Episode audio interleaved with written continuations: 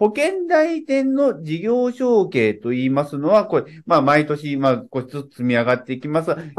交渉が開始になってから、あの、開始、始まるまで、どれぐらいの時間がか、あの、かかるものなのでしょうかありがとうございます。はい。えっと、やっぱり小さいものは、あの、話が、えっと、保険会社さんから来ることが多いんですけれども、まあ、小さい大きいでいうのはちょっと、まあ、本当に相手にとって失礼な話なんですけれども、あの、収入保険料が何百万円とかっていうサイズのものはもう来て1回で、あの、お話がトントンっていくケースがありまして、えー、短いですと。で、一方ですね、やっぱり、あの、今、子会社で、あの、保険ショップエージェントっていう会社が、あの、熊本にありまして、えー、そこは、あの、やっぱり1年ぐらいかけて、あの、ずっと、先方の経営者さんと、まあ、あの、当社に、ここと合流するのか、子会社化するのかとか、いろんな話をして、やっぱり1年以上かかってるっていうのが、かかってここまで、あの、来たっていうのが、まあ、現状なので、どれぐらい期間がかかりますかって言ったら、最低、まあ、最短早くて1ヶ月ぐらい。最高長いと、まあ、1年以上かかるケースもあります。やっぱり向こうの経営者さんのあの、個別の事情とかですね、あの、いろんなことを考えながら進めていかなきゃいけないことですので、僕らそこはあの、あの、慎重に、あの、やるべきかなというふうに思ってまして、まあ、そんな期間でやらせていただいているというのが現状です。はい。ありがとうございます。事業承継される保険代理店というの探し方というのは、その交渉の一番初めと言いますのは、うん、お問い合わせが来るものなのでしょうか？それともなんかセミナーとかをして、あの、集客するようなものなのでしょうか？えっ、ー、と、ほとんど90%以上が保険会社からの紹介なんですね。なので僕らにとって、例えば今 M&A って言ったらもう日本 M&A センターとか、あの、キャピタルパートナーとかいろいろあると思うんですけど、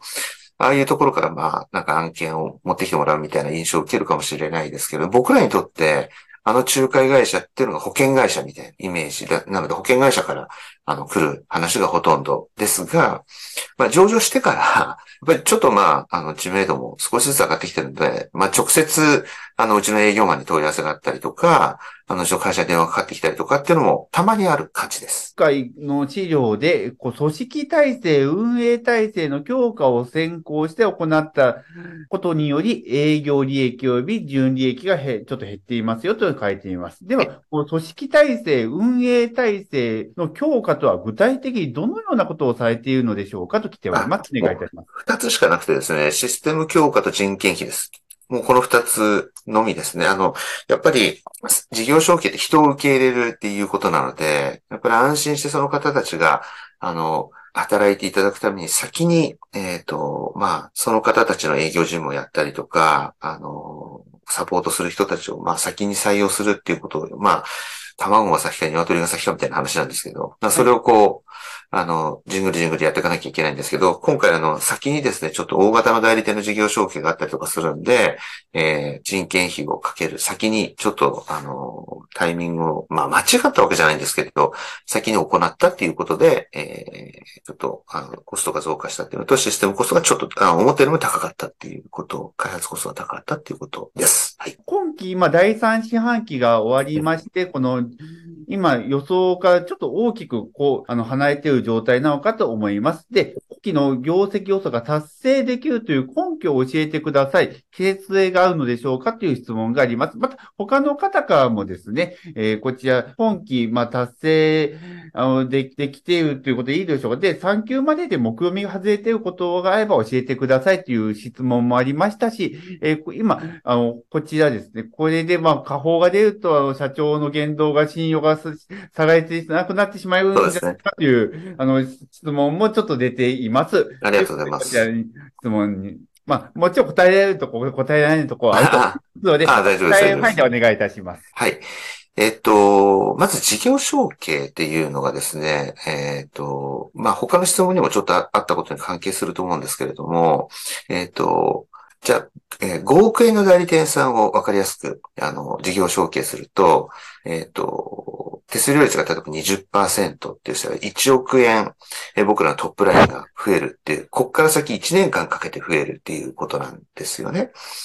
だから、えっ、ー、と、5億円の収入保険料が増えましたってこう言うんですけど、その瞬間じゃあ1億円の売上の今期インパクトがあるかっていうと、例えば1月に5億円の代理店さんを事業承継するのと、12月に事業承継するのでは、12月はもう1ヶ月分しか入らないので、えー、まあ1億円の営業収益の12分の1しか入らないっていうことになりますと。ですので、最初からこう順、順番やっていくと、順番にこう、なんていうんですかね、徐々にしかこう営業収益上がっていかないっていうモデルなので、まあちょっとこう収益ついてくるのが、保険料が増加しても収益が来期に回っちゃってる部分もありますというのが、まあ事業承継のモデルですと。なので、どんどんどんどん後半に、あの、こういうふうになっていくっていうのが一つと、あと、えっ、ー、と、まあこ、ここには出てないんですけど、やっぱり生命保険の販売をもうちょっとこう、アプリの開発とか、そういうのも含めて、えー、早めに、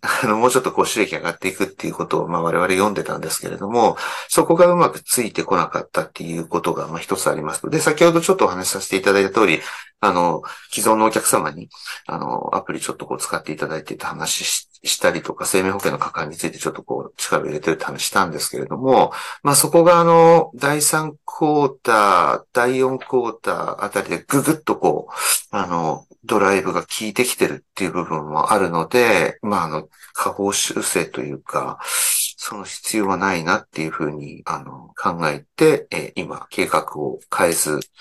やっているということでございます。はい。すいません。この程度でよろしいでしょうか？はい。東証、今、名古屋証券と、証券取引所に、あの、上場していますが、はい、東証への上場いいのではないかっていう意見が来ております。で、あと別の方からは今日、明日の場が上場、東証不動産。そうですね。まさに今日でしたね。はい。を行ったということで、まあ、東証へのやっぱり上場っていうのは、おかん、あの、速やかにお考えなものなのでしょうかと来ております。お願いいたします。はい。えっと、まあ、もちろん、あの、考えてるというか、あの準備はしてますので、あの、そこは、あの、なんていうんですかね。まあ、し、信じていただくというか、だと思うんですけれども、はい、えっ、と、まあ、出来高についてもですね、あの、これも資本政策なんてあんまり言えないんですけれども、出来高が増えるようなことを今考えてまして、えー、まあ、ここまで話していいのかなっていう感じですけど、まあそれきちんと考えてますっていうことしか今のところはお伝えできないかなっていうふうに思ってます。あの、出来高少ないの本当、あの、自分が一番あの認識してるというか、あの、つい先先日も上場来4日、4回目のあの、出来高ゼロっていう日が、あったので、あの、まあ、当然のことが、ただまあ、文化層がいろんなことするにもやっぱり、あの、時価総額をきちんと上げて、株価きちっと上げていかないとですね、いけないと思いますし、まあ、あの、大株主さんの、まあ、住友生命さんとかっていうのは、この、今後のその、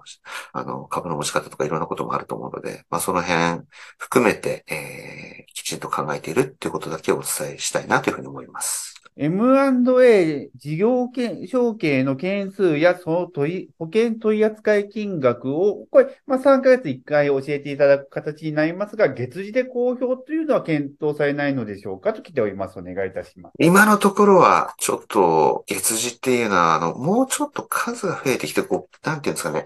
あの、ちょっとまだばらつきが3、3ヶ月ごとでこうなんか目標設定してばらつきがあるので、毎月毎月公表すると余計なんか、あの株主の方が不安になるんじゃないかなと思ったりとかしてまだ考えてないっていうのが現状です。ポケチョイスの開発は第3四半期でとりあえず終わっているのですか？また、代理店支援プラットフォームのシステム開発は継続しそうですがと。で、こういうシステム開発に関しまして、どの程度費用が四半期ごとにかかっているのか、あの詳しく教えていただけたらと思います。来ております。お願いいたします。えっと、第3四半期で終わるって言ってましたが、終わりきらなかったっていうのが、あの、現状です。で、えっと、1ヶ月半ぐらいちょっと遅れて、1ヶ月ぐらいですかね、遅れて、えー、大体完成して、えー、今、あの、先ほども言ったように既存のお客様にどんどんちょっと使っていただいて、ここで、あの、まあ、収益上がるようにっていうことを考えているのが、まあ、実情というところでございます。えー、代理店支援プラットフォームシステム開発は、一通りは一旦終わったということで、まあ、ランニングのコストっていうことですけども、ここはちょっと、あの、どの程度費用かかってるのかっていうのは、あの、フェアディスクローズというか、その観点からちょっとお話はできないかなっていうふうに考えています。保険チョイスのことで来ており、はい、この保険チョイスは、社内開発ですか、外注ですかと来ております。お願いいたします。えっ、ー、と、今、あの、開発会社、左側に、あの、書いてありまして、ここのあの、えリアホっていうですね、あの、こういう、我々と同じようなシステムを、あの、インターフェースちょっと違うんですけど、開発している、あの、WDC さんっていう会社と一緒に開発をさせていただいてますけれども、一応あの、情報システム部を筆頭にですね、まあ、各営業部店の、あの、えー、社員たちが、あの、プロジェクトに参加していて、まあ、共同開発っていうふうに思っていただければいいかなというふうに思ってます。M&A で合流された保険募集人の方は、パートナー社員と勤務型代理店とどのように分かれるのでしょうか？もともと代理店によって変わるのか、個人個人の希望でパートナー社員がいいよと、えー、こちら代理店、勤務型代理店がいいよということになるのでしょうか？で、資料上は、えー、取扱保険種類のがまあ多くなっており、パートナー社員のが良さそうに見えますと。で、勤務型代理店の方が売上具合が良いとか、そこの2つに対してはもう少しあの違いを教えてくださいと来ております。お願いいたします。あありがとうございます。えっと、パー、お、一番の違いは、パートナー社員さんは、全保険会社の、えーと、取り扱いができますあ。我々の中に入ってですね。だからまあ三十数社うち保険扱ってるんですけれども、すべて扱える。で、一方ですね、勤務型の代理店さんっていうのは、えっ、と、ちょっと契約形態について細かく言え、言えないというか、まあ、説明すると結構、あの、業界のことがわかんないと、あれなんでわかんないと思うんで言わないんですけど、一社、例えば東京会場だったら東京会場と東京会場安心生命。えー、この二社、損保一社、政保一社しか取り扱いができないっていう方々が勤務型代理店になるんですね。これな、なんでこっちを選ぶかというと、結構高齢なご就任の方々は、いろんな会社の商品を覚えられないので、あの、ちょっと間違った募集とかしちゃうと大変じゃないですか。まあ、まあ、もともと僕らがその、はい、あの、事業承継やるっていうのって、まあ、高齢化してる代理店さんをどうにかこうしていかなきゃいけないっていう、あの、課題解決のもとやってるので、そういう方々が、まあ、何か問題を起こしちゃうと僕らも、あの、問題となってしまうので、そういうちょっとこう、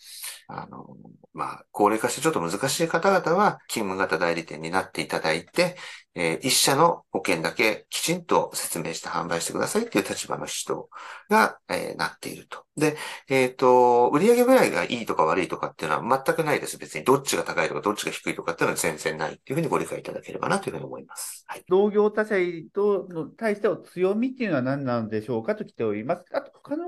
質問としまして、類似を質問としまして、どうしても比べられるのは FP パートナー様との違いはどのようなことなのでしょうか、はい、ということと、あと FP パートナーと比べ、損保の利益率が低いのはなぜなのでしょうかということで、FP パートナー様と違いについて聞かれる質問というのを来ております。お願いいたします。あの、FP パートナーさんは、もう本当時価総額1000億とかって言ってて、あの、素晴らしい会社だなって、もちろん認識はしてます。。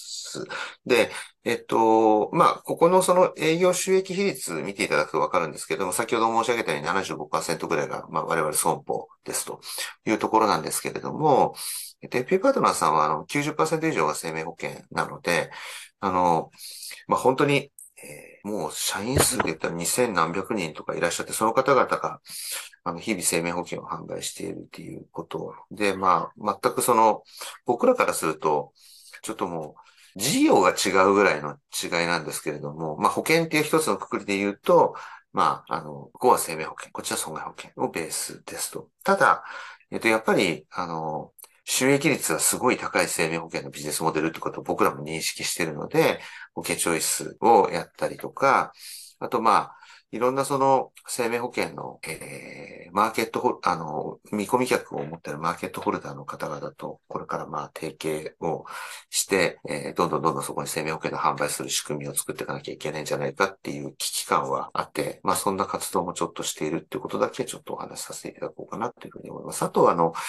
えっと、僕らまあ、一つ目指している形としては、まあ、生命保険やんなきゃいけないっていう、この課題、会社としての課題もありますので、保険会社って今、あの、東京会場なんかは、東京会場